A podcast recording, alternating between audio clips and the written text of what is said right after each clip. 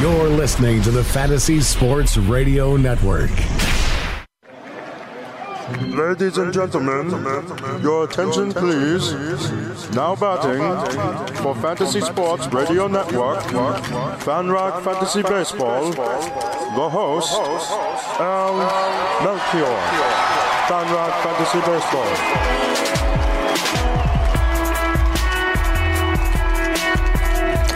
Welcome, everybody. Happy Friday to you, TGIF. You are listening to FanRag Fantasy Baseball, and I'm your host, Al Melchior.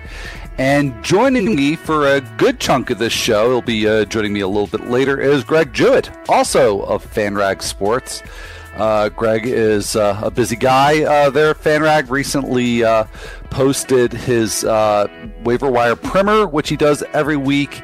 And any moment now, you should also be able to read Greg's piece on start and sit dilemmas for the coming week. So we're going to preview that one and talk about several of the players from the waiver wire primer as well. So it'd be great to have Greg on the show. But let's get right to the news. Today's big trade development.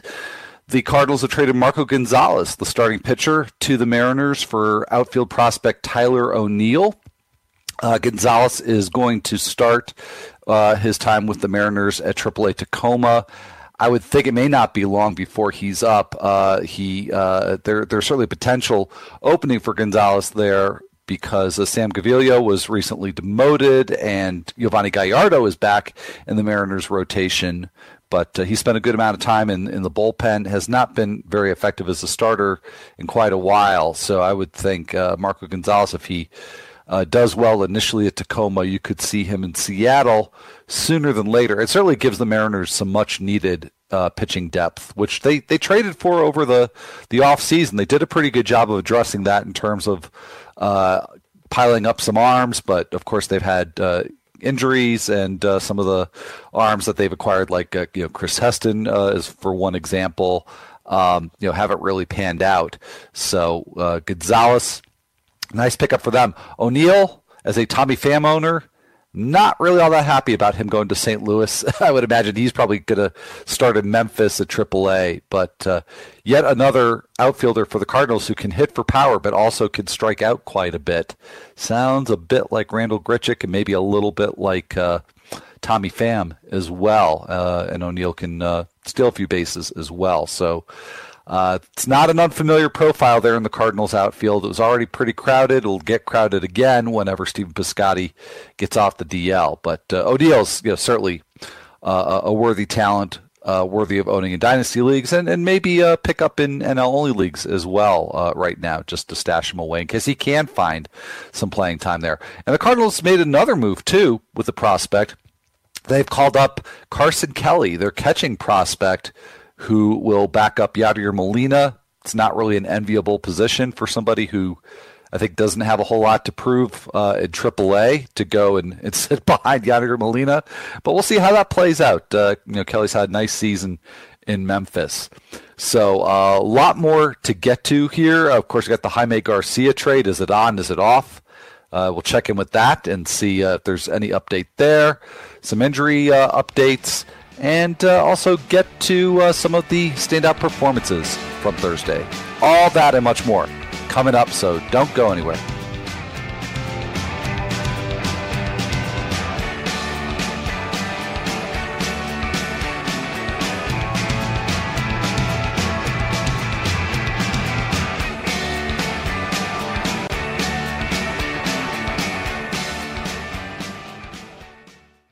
It's the summer, but you can already feel the howl of the winter wind. You don't want to go to the beach. You want to break out that heavy coat and head for the stadium parking lot because nothing makes you feel warmer than football season. But you don't have to wait for the calendar to flip a few times at rotoexperts.com, where fantasy football season has already started. The award-winning team at RotoExperts has you ready for the new campaign with the return of the exclusive Edge Fantasy Football Package for 2017. Packed with tons of in-depth insights from the industry's top experts, we get you fully prepared for a championship campaign with a deluxe draft package that includes projections, strategy articles, sleepers, busts, a cheat sheet generator, and so much more. And you're guaranteed additional access throughout the regular season. So put your gloves on now, even while it's hot outside, and get into mid-season form Go to rotoexperts.com and register for the 2017 Exclusive Edge Fantasy Football Package. Enter code FREERADIO at checkout for a very special discount.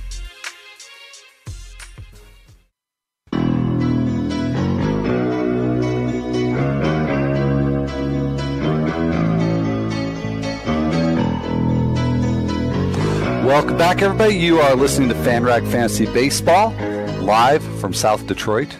There is no such place, by the way. South of Detroit is Windsor, Canada.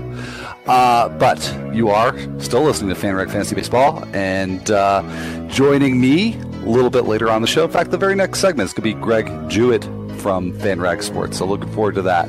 But before I get on with the rest of the show here, I got to tell you a little bit about the world's premier 24/7 Fantasy Sports Radio Network, which you can take with you wherever you go if you download the Fantasy Sports Radio app right now in the iTunes Store or on Google Play. You can listen for free anytime or anywhere. You can hear Tony Cicada on the treadmill, Benny Riccardi in the car, or Greg Sussman on the South Detroit subway, or just relax with the king on the couch, or with Jake Seeley when you are jogging. We'll keep you updated and informed wherever you go. So get the Fantasy Sports Radio app for free right now in the iTunes Store or on Google Play, and take the experts with you. So there is that Jaime Garcia trade that was on the verge of happening yesterday, I think not too long actually after the show had ended, maybe even before that. Don't recall the exact timing, but it's still out there. It has not been completed, according to FanRag Sports' own John Heyman. There's a possibility it might not happen. There was a report from Mark Feinsand of MLB.com that other teams have now joined the fray and are talking to the Braves about acquiring Jaime Garcia. So what looked like an absolute done deal is now, it sounds like at best, in a limbo state. So, not sure what's going on, but Aaron Blair is on speed dial there for the Braves, and I think he's actually joining the team just in case Garcia is traded and he is needed. So, also in terms of news from yesterday that I didn't quite get to on the show, was late breaking around this time yesterday.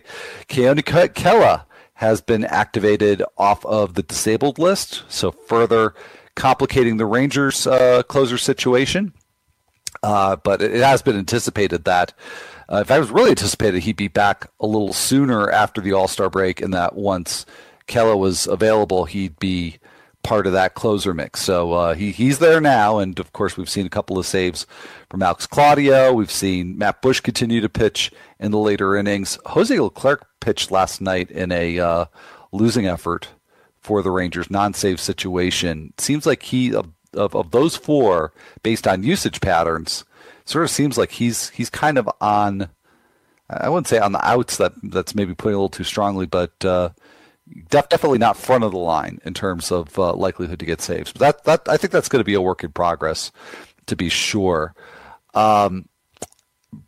Chris Bryant may miss the entire weekend series against the Cardinals for the Cubs. He sustained the pinky injury the other night, and so you may not be able to use Chris Bryant until next week, and that's obviously something you'll need to monitor over the weekend in case that does linger into an even longer hiatus for Chris Bryant. Brandon Phillips left last night's game with a tight right hamstring. He is considered day to day. And in some more trade-related news, the Cubs inquired about Yu Darvish, that is, not you, unless you are Yu Darvish. Cubs inquired with the Rangers, and the Rangers are not, at least not reportedly, not publicly, making any determination about whether or not they're going to trade Darvish. They are just assessing the situations of right now. But that report about the Cubs inquiring comes from John Morosi of Fox Sports.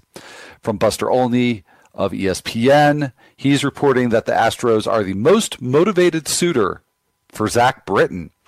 And for the Britton owner, I think that's maybe even better news than the Cubs asking about him. And I've recently discussed on this show and written about how I think that Wade Davis could be vulnerable as the Cubs closer. Hasn't really gone that well for him for about a 2-month stretch now.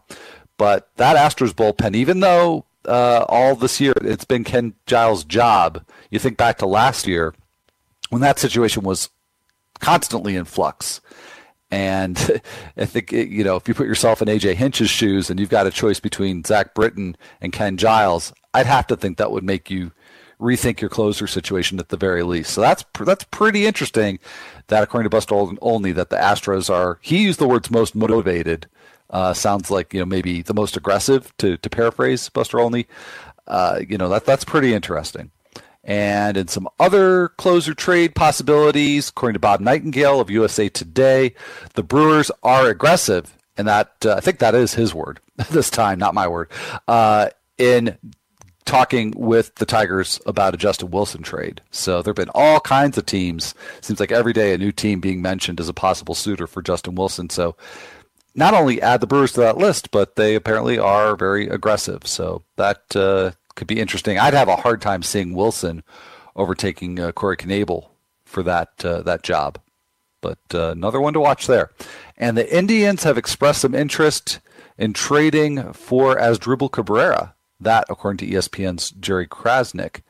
So that would seem to be pretty obviously for him to slot in at second base while Jason Kipnis is out. So that's what you have there. Alrighty, well, let's get to some of the major performances from yesterday, and one that really stood out to me, and not in a good way, and I'm sure I'm not alone in this, was Madison Bumgarner getting his second shot to face the San Diego Padres since coming off the DL. So he's made two starts, both against the Padres. First one was okay, was not, you know, blow the doors off kind of numbers that you would expect Madison Bumgarner versus the Padres, but you figure, okay, first time off the DL, pretty serious injury.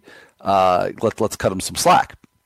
But Bumgarner made another start on Thursday, and this one went a little less well. Not a disaster by any means, but not an improvement either. He went 6 1/3 innings, 4 runs on 6 hits and a walk, and 5 strikeouts. Gave up a couple of home runs, just as he did in his first start.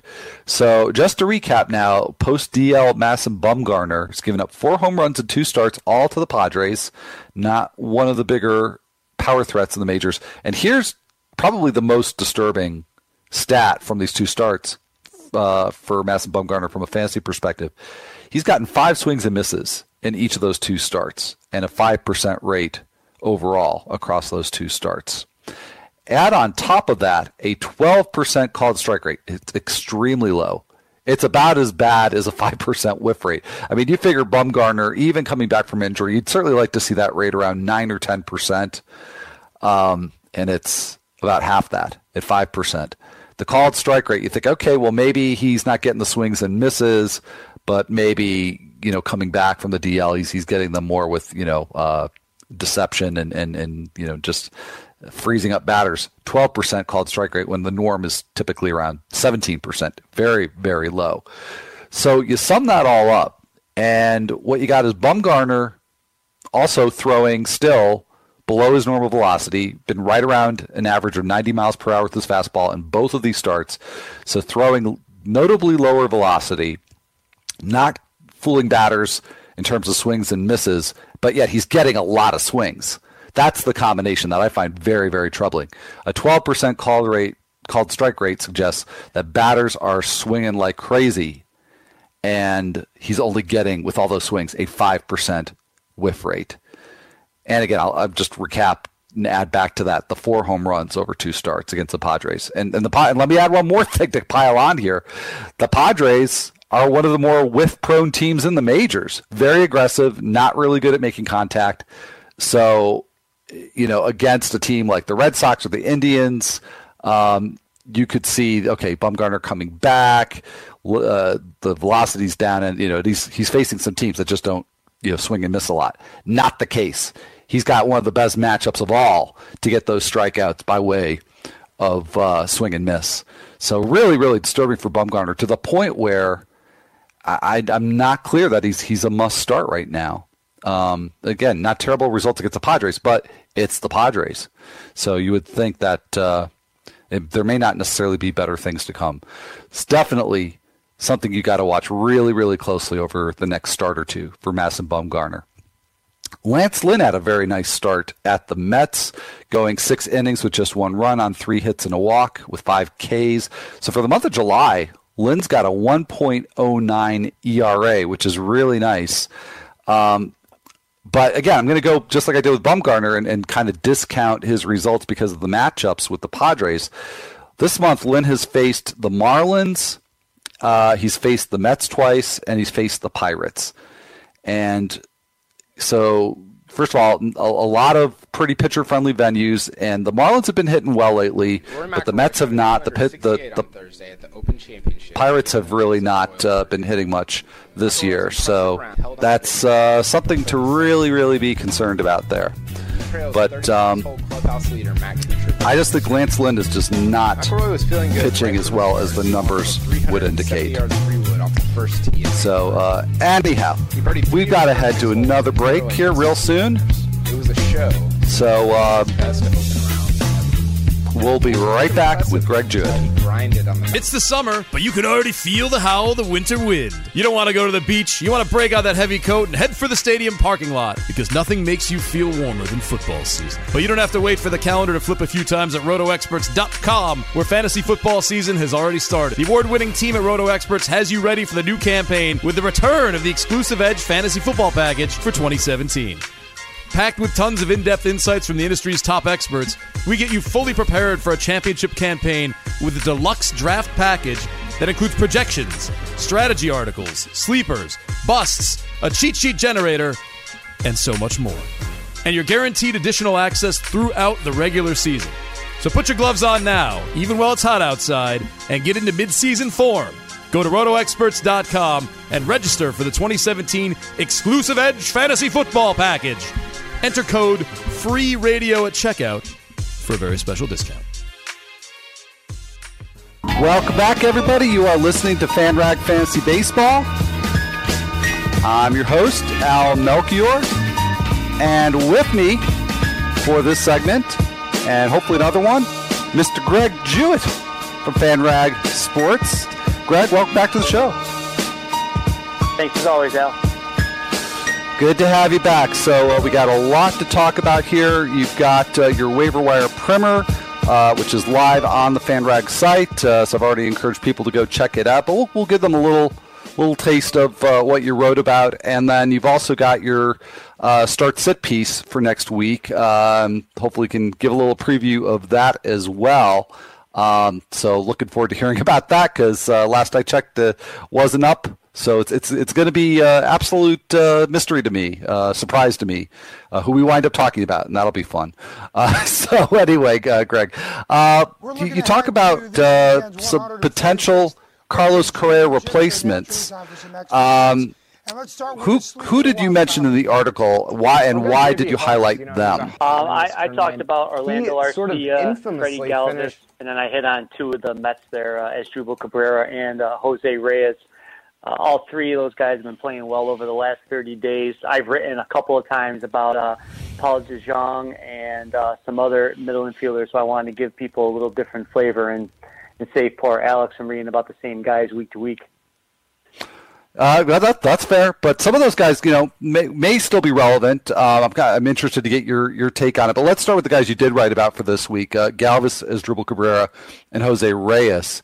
Well, first of all, one of the things I talked about earlier in the show is how the Indians are asking on Asdrubal Cabrera. So does that change your recommendation for action people might take in terms of going after him? If he went to Cleveland, it would definitely have to be more of a wait-and-see approach. I'd rather have a guy that I know is going to play every day. You've seen how Cleveland's been very fluid with their infield, moving people around and getting people in and out with at-bats. I don't think that would change at all if Asdrubal went there. So he would go to a better situation as far as a team and winning record, but probably a worse situation as far as playing on a day-to-day basis. Well, so let's say, he remains a Met for the time being. Who do you think would be the better or the best? Let me make it three, not just Galvis and Asdrubal, but Jose Reyes. Throw him in there too. Of those three, who would you give priority to? I'm surprised I'm going to say this, but I might go with Freddie Galvis. He's just been more consistent over the last statistical year. I know people wanted to poke holes in his season from last year. But over his last 159 games, he still has 22 home runs and 16 stolen bases with 69 RBI. He's batting second for the Phillies, and I know they're in that rebuilding process, but you kind of know where he's going to be. You know he's going to play every day. As long as you just account for it, he's probably going to hit, you know, 265 the rest of the way, but he's just in the middle of a hot streak over his last 25 games. But in those last 25 games, he's hitting 290 with 4 home runs, 3 stolen bases, and 10 RBI. So, you know, he's productive when he gets in these hot streaks, and if he does have a nice second half, I just think he's in a little bit better situation than Jose, even though Jose, after that slow start, is starting to show some signs of life here. Yeah, and I think it's really interesting. That's funny because when I first opened up your piece, your waiver wire piece, and then, you know, right away, you don't see the shortstop recommendations initially, and so I'm like, is he going to talk about Galvis? So I'm like, yes, Galvis. So yeah, I like him a lot right now. And I go, same idea. I don't necessarily expect Galvis to sustain this, but you know, it's the way he's going right now, and it's not like the power is a fluke.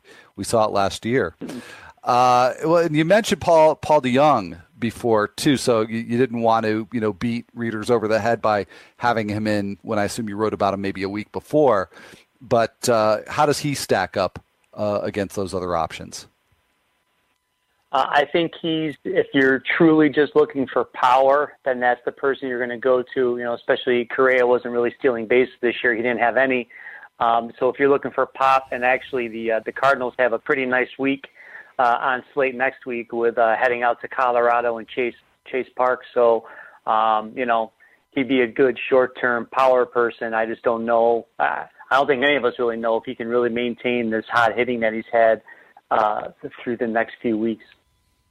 Yeah, well, and I feel pretty good about the power because he's somebody who does profile as a go for power kind of guy with a lot of fly balls and a pretty good pull rate, has had some track record of hitting for power. But yeah, the batting average to me just seems really fluky to the degree where, you know, maybe you do go with a Freddie Galvis. Maybe they give you, you know, kind of a similar thing, but, you know, maybe just go with the even hotter hand. Let me toss a couple more shortstops into the fray here because, again, a lot of people probably looking for Carlos Correa replacements in weekly leagues for next week. And a couple of players who are very widely available because they were on the DL for a long time, Brad Miller and Marcus Semien, even though they're generally less owned than the players we've been talking about, do you think that they're perhaps superior options? It's hard to say. It's possible with Semien. He's just a little bit streaky, but, you know, he's got the 27 home run power from last year with 10 stolen bases. So he provides across most of the counting stats, which is always helpful.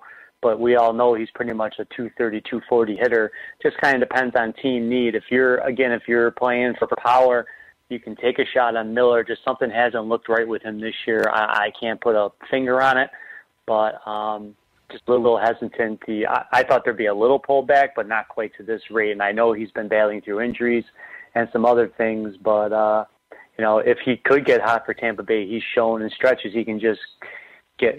You know, it was the second half last year where he just caught fire. I mean, it's lightning in a bottle. If you want to take a shot on Miller, I don't say you can't do it, but I don't know that I would. I was lucky enough in my league. I lost Correa that Baez was there, so I just wrote him as the hot hand for now. Yeah, I mean, that he certainly would be at least as good of an option of any that we've reviewed so far. So a lot of options out there, and it just kind of speaks to the changed landscape at shortstop that we're saying, well, you could get this guy who's going to give you power but not batting average, or you get that guy. It's really a changed position. And we are going to change positions here and move off a shortstop. Greg, I'm going to take this opportunity because I've just seen something here on Twitter. Chris Cotillo tweeting that as of now, Jaime Garcia is likely to start for the Braves tonight. So I had promised that I would stay on top of that. So there it is. I was on top of that. But let's get back to the waiver wire stuff. And one of the players that you have written about is Gerardo Parra. And the appeal is very obvious. He, too, is a very hot hand. But his home-road splits really concern me. Are you worried at all about picking up Parra and committing to that roster spot for him when he goes on the road?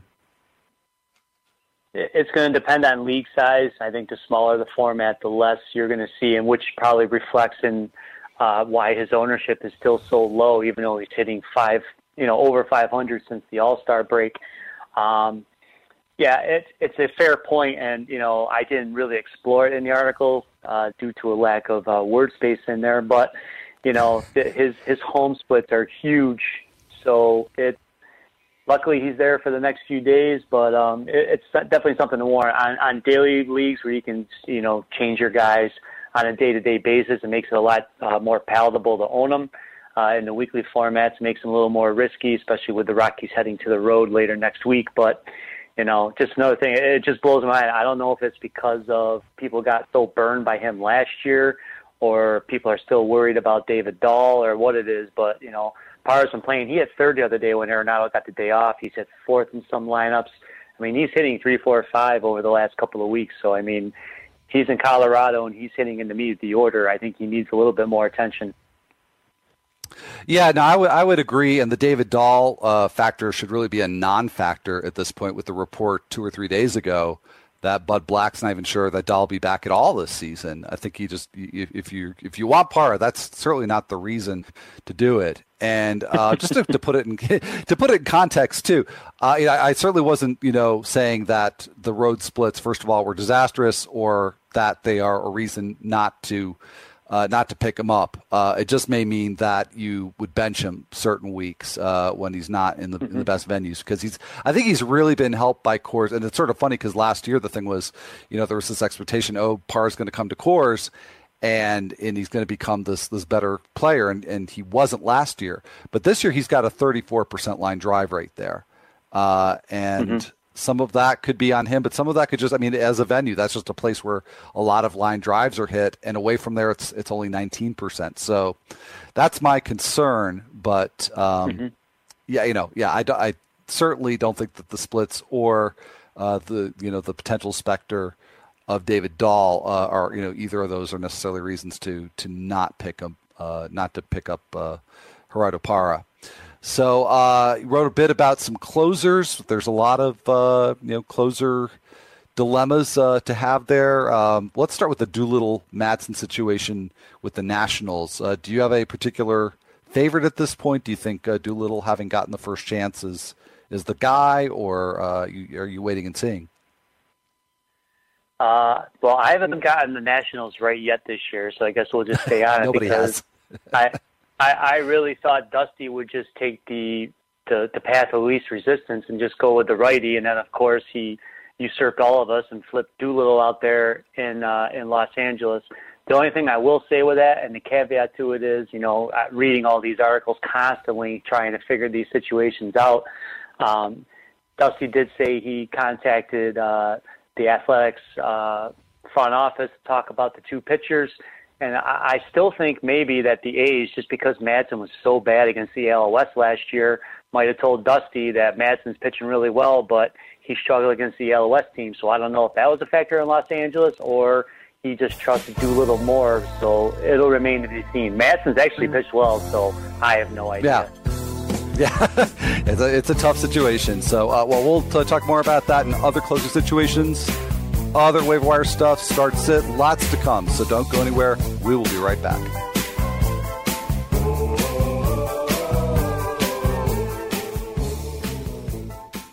Ezekiel Elliott, Carl Anthony Towns, Corey Seager. Those are the rookies of the year, much like the Fantasy Sports Radio Network. The fastest growing fantasy sports network on radio is completely free, 24/7. Listen to us live at fntsy.com/radio or download the app right now in the Google Play Store or on iTunes.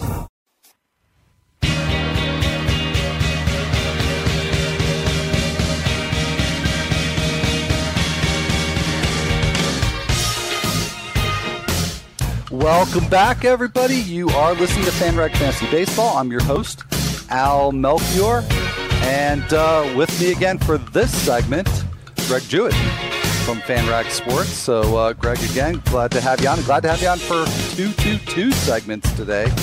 So let's get right back to some of the waiver wire talk. So right before the break, we were talking closers, we were talking nationals. Yeah, it's a hard situation to read. I wouldn't certainly just jump to the conclusion that Sean Doolittle's going to be the regular there for saves. So like you, I've been burned a few times this year on that situation. So let's go to a situation that's even more confusing, maybe at least equally confusing. That's the Rangers. With Keone Kala, I've had trouble with that name today, Greg. With Kala off the DL, what do you expect to happen there? Again, I'm not quite sure. I don't know that he has enough health to just go like back-to-back or save three games in a row. I was watching that game last night because I was curious to see how Zach Britton would do. He was kind of struggling again on the mound, didn't do himself any favors with the trade talk, so I still think he'll get dealt. In a couple of leagues, I have Brad Brock. I just benched him, just waiting to see what will happen. I didn't drop him. But when the Rangers were making a little bit of a comeback, it was Alex Claudio warming up in the bullpen and not Kala. So as much as I think all of us want or think Kala's going to assume the closer role, I think it's either going to be shared or I think Claudio's kind of earned the faith of his manager, so he might still get the next save chance. Yeah, and he's been good all year long, so I don't think he should be discounted at all. And how about the news of Tyler Clippard being the White Sox closer? Did you see that one coming, and are you investing at all? No. As a matter of fact, when you put out your tweet about his hard contact rates and other things, I couldn't retweet it fast enough because you saved me a little research. But There was one guy on Twitter because they asked me who I thought, and I was like, everything, Swarzak's been with the team. His peripherals are way better than Clippard, so I was like, I would add Swarzak. And the one guy was like, well, I think he'll just go with the experience and have Clippard, and then the gentleman proved to be right. But I just don't want those ratios on my team. I saw too many of his outings with the Yankees. I'm not interested. I don't need saves that much, especially in some of the leagues where I'm seeing – Sam Dyson and Brandon Maurer are still like 40% or less owned. I'd rather have either one of those guys than the situations that we've just been talking about. Yeah, no, I'm with you. And, and I think I said this on yesterday's show, but I could see Clippard pitching his way out of that situation. So not only would he, hurt your stats with that performance, but maybe not be long for the role, or maybe he does rebound and then the White Sox could trade him. So I just think through one route or another, we'll see Anthony Swarzak in that role. That would be my guess. And I was also making a guess that Trevor Rosenthal pretty much had this Cardinals closer thing wrapped up, but it just seems like, whether it's O or him, and of course now you got Brett Cecil in the mix, whenever it seems like somebody's got that job nailed down, they do something to put it back in flux again. So is there anybody in the Cardinals bullpen that you're trusting for saves right now? No, I mean, Rosenthal did work the ninth the other day of that tie game, and then he didn't cover first base, which ended up resulting in a loss. I mean, not only are these guys not pitching well, but mental breakdowns and things of that nature. Yeah, there's some bad mojo with the Cardinals. I don't think I want anything to do with that bullpen at this point.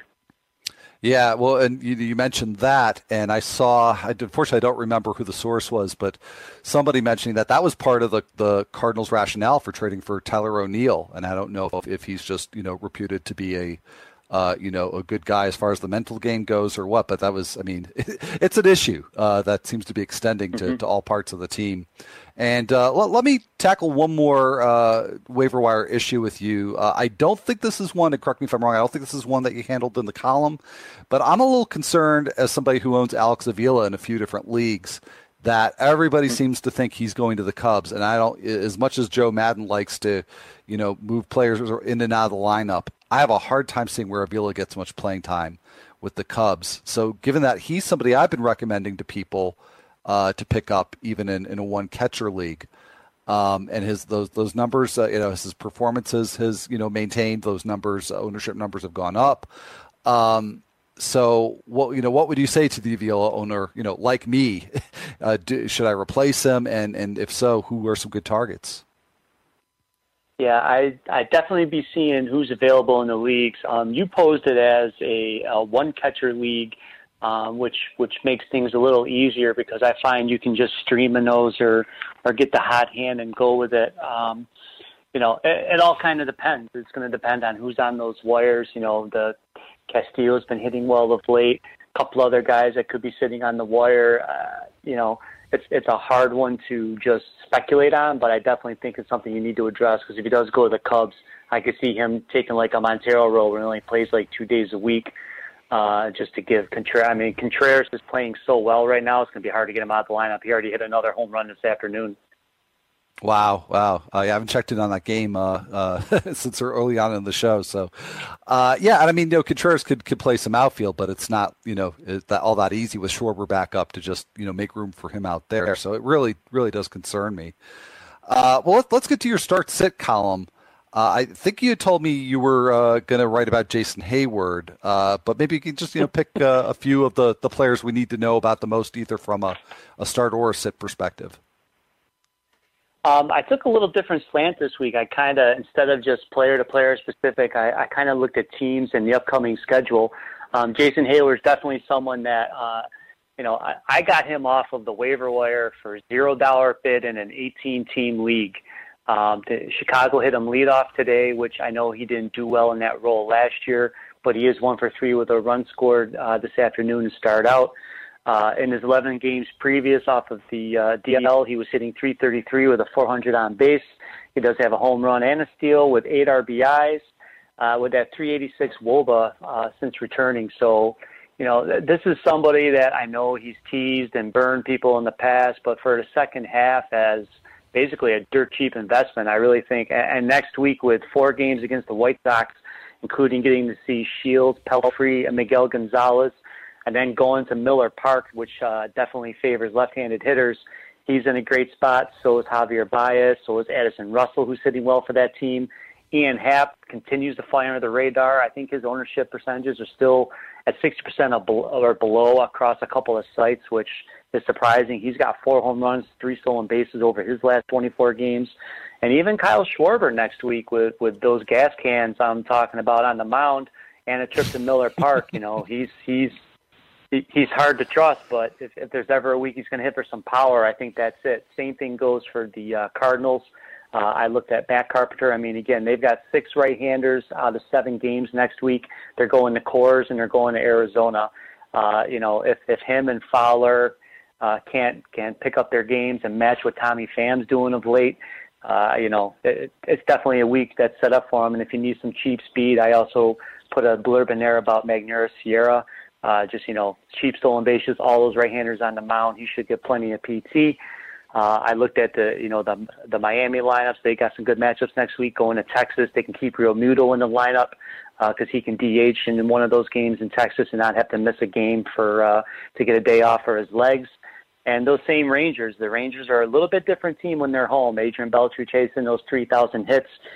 He walks 13% of the time at home against 6% strikeouts. And he hits with 2.64 ISO at home with the 4.28 WOBA. Him and Carlos Gomez, I know he's been really, really cold, but he becomes a much better hitter in that ballpark. So those are just a few of the people that I was looking at across the teams for next week. Well, sounds good. And again, I like the advice on Carlos Gomez because, yeah, those home road splits are critical for him. So, yeah, I think you got to look at more than just, you know, the overall trend and the overall numbers and, you know, see that, you know, this would be a good time for him to bust his slump. So I like that piece of advice. Well, I'll move on to some of the before you came on the show, Greg, I was reviewing. I was talking about Madison Bumgarner. I'd start to talk about Lance Lynn, who's been really good this month, but has had some pretty cake matchups. So maybe I'll just get your thinking on Lance Lynn and maybe another pitcher or two. Are you buying this 1.09 ERA in July, having faced the Marlins, the Pirates, and the Mets a couple of times? No, I did actually hear that segment. So I called in a couple of minutes early, and you know I was agreeing with what you were saying. I mean, you know, it looks great when you're just looking at it, but then you dive into the FIP and some of the strikeout rates and the other things, and it's just not. You know, it's not somebody I'm going to go try and target in a trade right now, especially since he's going to be due for some regression in his next couple of starts. Yeah, no, I absolutely agree with that. And Michael Fulmer had an unusually bad start, maybe one of the worst starts of his career at the Royals yesterday. Only lasted 2 2/3 innings, giving up 8 runs, 5 of which were earned. In the month of July, he actually was doing pretty well in terms of the surface stats before yesterday, but a 6% whiff rate and average fly ball distance that is verging on 330 feet. And now, so I know we only have less than a minute now, but what's your quick take on Michael Fulmer? Is it a good time to buy, sell, bench? I wouldn't mind getting him, but it's going to be tough because the Tigers, if they do deal Wilson and they trade a couple more starters and they start to rebuild, it's going to be hard for him to get wins if that's like the main thing you're adding him for. That's a good, very good point about Michael Fulmer, independent of everything else that's going on with him. Well, Greg, thank you so much for joining me today. I look forward to the next visit, and have a good one this weekend. Thanks, Al. All right, folks. Well, we got some more Thursday performances to break down. I'll be right back with all that, so don't go anywhere.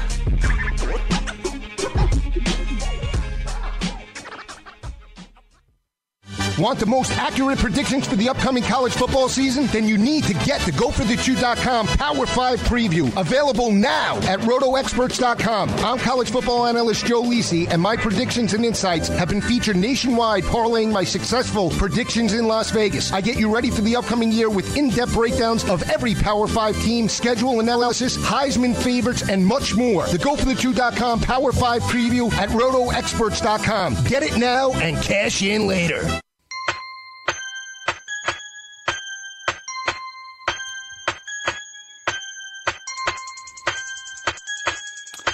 Welcome back. You are listening to FanRag Fantasy Baseball. I'm Al Melchior, your host of the show. And once again, I'd like to thank Greg Jewett from FanRag Sports for joining me for 2 big segments on this show. Probably could have easily had him on for this one, too. Lots of great stuff from his waiver wire column, his sit start column. So do yourself a favor, check those both out on FanRag Sports. Good stuff from Greg, as always. And I just want to follow up on a comment I made very quickly as we were running out of time last segment. Put it in some context when I was talking about Michael Fulmer, that before this bad start against the Royals on Thursday, he had been having a good month, you know, in terms of ERA, you know, sort of looking at the surface of it. What I was trying to point out is that not only is he not getting many swings and misses over the course of the whole month, but that the thing that actually I would count on for Fulmer as an owner is not so much to get a lot of strikeouts, but to really limit the damage on balls in play. And most of the season, he's been at or right near the bottom of the leaderboard for average fly ball distance in a good way, meaning lowest, one of the lowest average distances in the majors. Up until, let's see, yeah, up through June, it was 298 feet, which is incredibly low, but since then it's been 328 feet, which is probably a little higher than average. So that is my concern about Michael Fulmer, is that kind of his ace in the hole, the thing that he's been able to do, even when he's allowing contact to be successful, not really working for him lately, even when the scoreboard would suggest otherwise. But with just a couple minutes left, haven't really had a chance to get to the big hitting performances from Thursday. Fortunately for me, it was a very small slate and not a lot of really big performances, but we did have 3 members of the 2 Homer Club, Justin Smoak, Jake Lamb, and Eugenio Suarez. Suarez now has 15, Lamb has 22, Smoak with 26. And the one comment I just want to make about Smoak, who also got 3 hits total in the game against the Red Sox, his strikeout rate, which I talked about quite a bit the first couple months of the season, has been steadily on the rise, but the batting average hasn't really fallen as much as you might think, because he has been using the whole field this year much more so than he's done in the past. So while maybe Smoak isn't going to sustain the exact level of success that he had earlier this season, he's still a much, much improved player. So that's really good to see. And as far as Suarez goes, that's power we haven't seen from him in quite a while, with those 2 home runs against the Diamondbacks. Since the beginning of June, he has a total of 5 home runs. So, and again, 2 of those were yesterday, but he's hitting just .213. And it's sort of odd because the soft contact rate is actually lower now than it was for the first 2 months of the season. So maybe there's a little bit of a buy low opportunity with Suarez, because I don't think he's going to stay in a power drought for long. Maybe this is the start of something better in that regard. And the .213 batting average is just very hard to explain for Suarez. So, you know, that's, I would think, an encouraging sign for him. Tommy Pham, who I talk about all the time, but why not? Because he gives you some power, gives you some speed. Is hitting for good average. He went 2 for 4 yesterday against the Mets with his 13th homer and 11th double. So Pham just keeps going. And he's going to need to, again, because of that crowded outfield situation. And one last player to make a note on, Dustin Pedroia with a 3-hit game, hit his 6th home run of the season versus the Blue Jays off of Danny Barnes. Over his last 21 games, Pedroia's hitting .379 with 4 homers and 5 doubles. So... we don't think about Pedroia for power, but he's on a nice little power rift right now. So look for a hot hand there. You got one in Dustin Pedroia. Anyways, thanks so much for joining me and Greg Jewett on this show today. I'll be back Sunday at 1 o'clock Eastern for a 2-hour show. So John Heyman will be with me, Jim Finch. Please join us and have a great day today.